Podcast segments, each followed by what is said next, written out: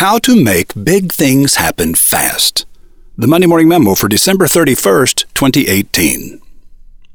Ad writers hear it every day, whistling toward them like a bullet. We need more traffic. That's what we need. More sales opportunities.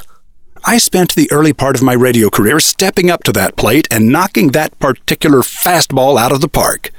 If your back was against the wall, I was the man to call. I was like Coca Cola, baby. I was everywhere. It was the early 1980s.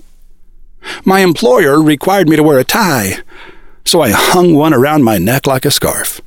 And to underscore my scruffy renegade look, I refused to tie my shoes. Everywhere I went, people would tell me, Your shoes are untied. and I would reply with a smile, Yeah, I know.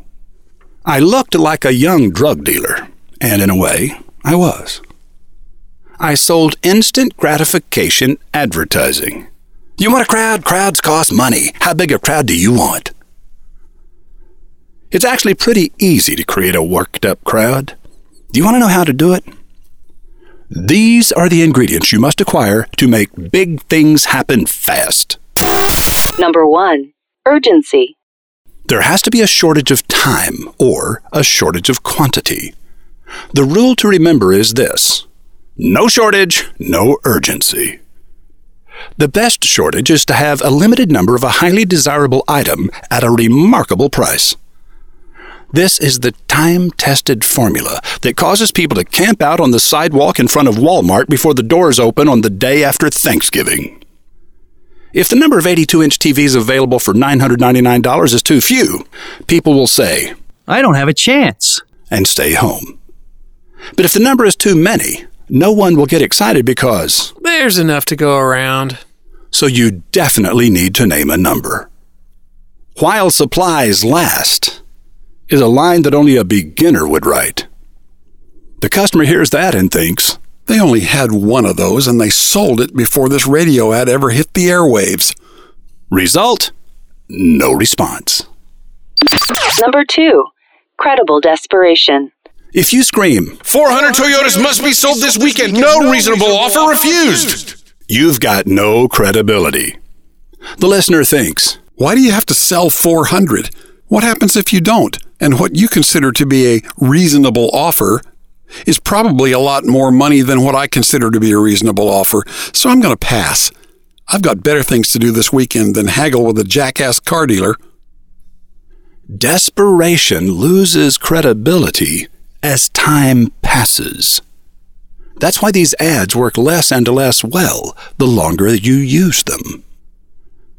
Lost our lease, everything must go, is another line that only a beginner would write. Specifics are more believable than generalities.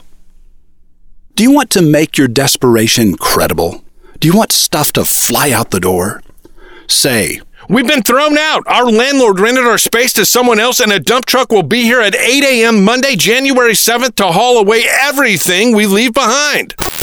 Number 3. Specifics. So we're liquidating the entire inventory, every item in every department. We're selling the showcases, the light fixtures, and the cash registers. And if you can figure out how to get the wallpaper off the wall, we'll sell you that too. Call your friend with a pickup truck because you're going to leave here with an ecstatic truckload of once in a lifetime bargains. An $800 kayak is $179. Perfume that sells for $200 a bottle is yours for just 20 bucks. Diamond pendants worth $1,000 are just $129. A dozen donuts made fresh while you wait are just $1 and you can eat them while you're shopping.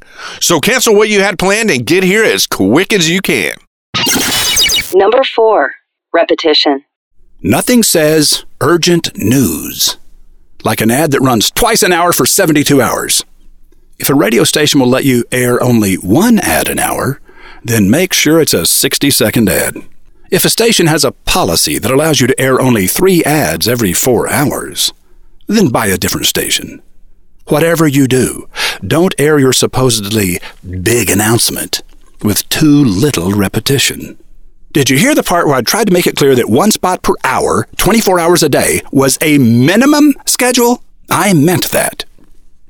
Month after month, I sold urgent, high impact schedules to business owners who licked their lips as they shook my hand. It wasn't long before I was visiting twitching, crowd addicted business owners who looked at me with hard, glittering eyes and a facial tick as they said, just like last time, but even better, okay? E- even better. That's what I want. Do whatever you have to do, just bring the people in. High frequency radio schedules and high impact ad copy are the opioids of advertising.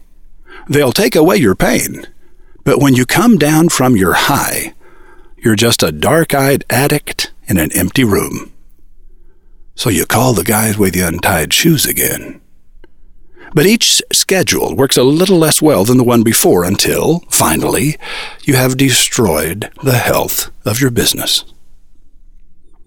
Do I still write high frequency, high impact ads? Of course I do. Opioids exist for a reason. When the pain of an unforeseen business catastrophe is overwhelming, and you have no option but to blow the trumpet and bang the drum, you do what you have to do, and then deal with the ravages of addiction when it's over.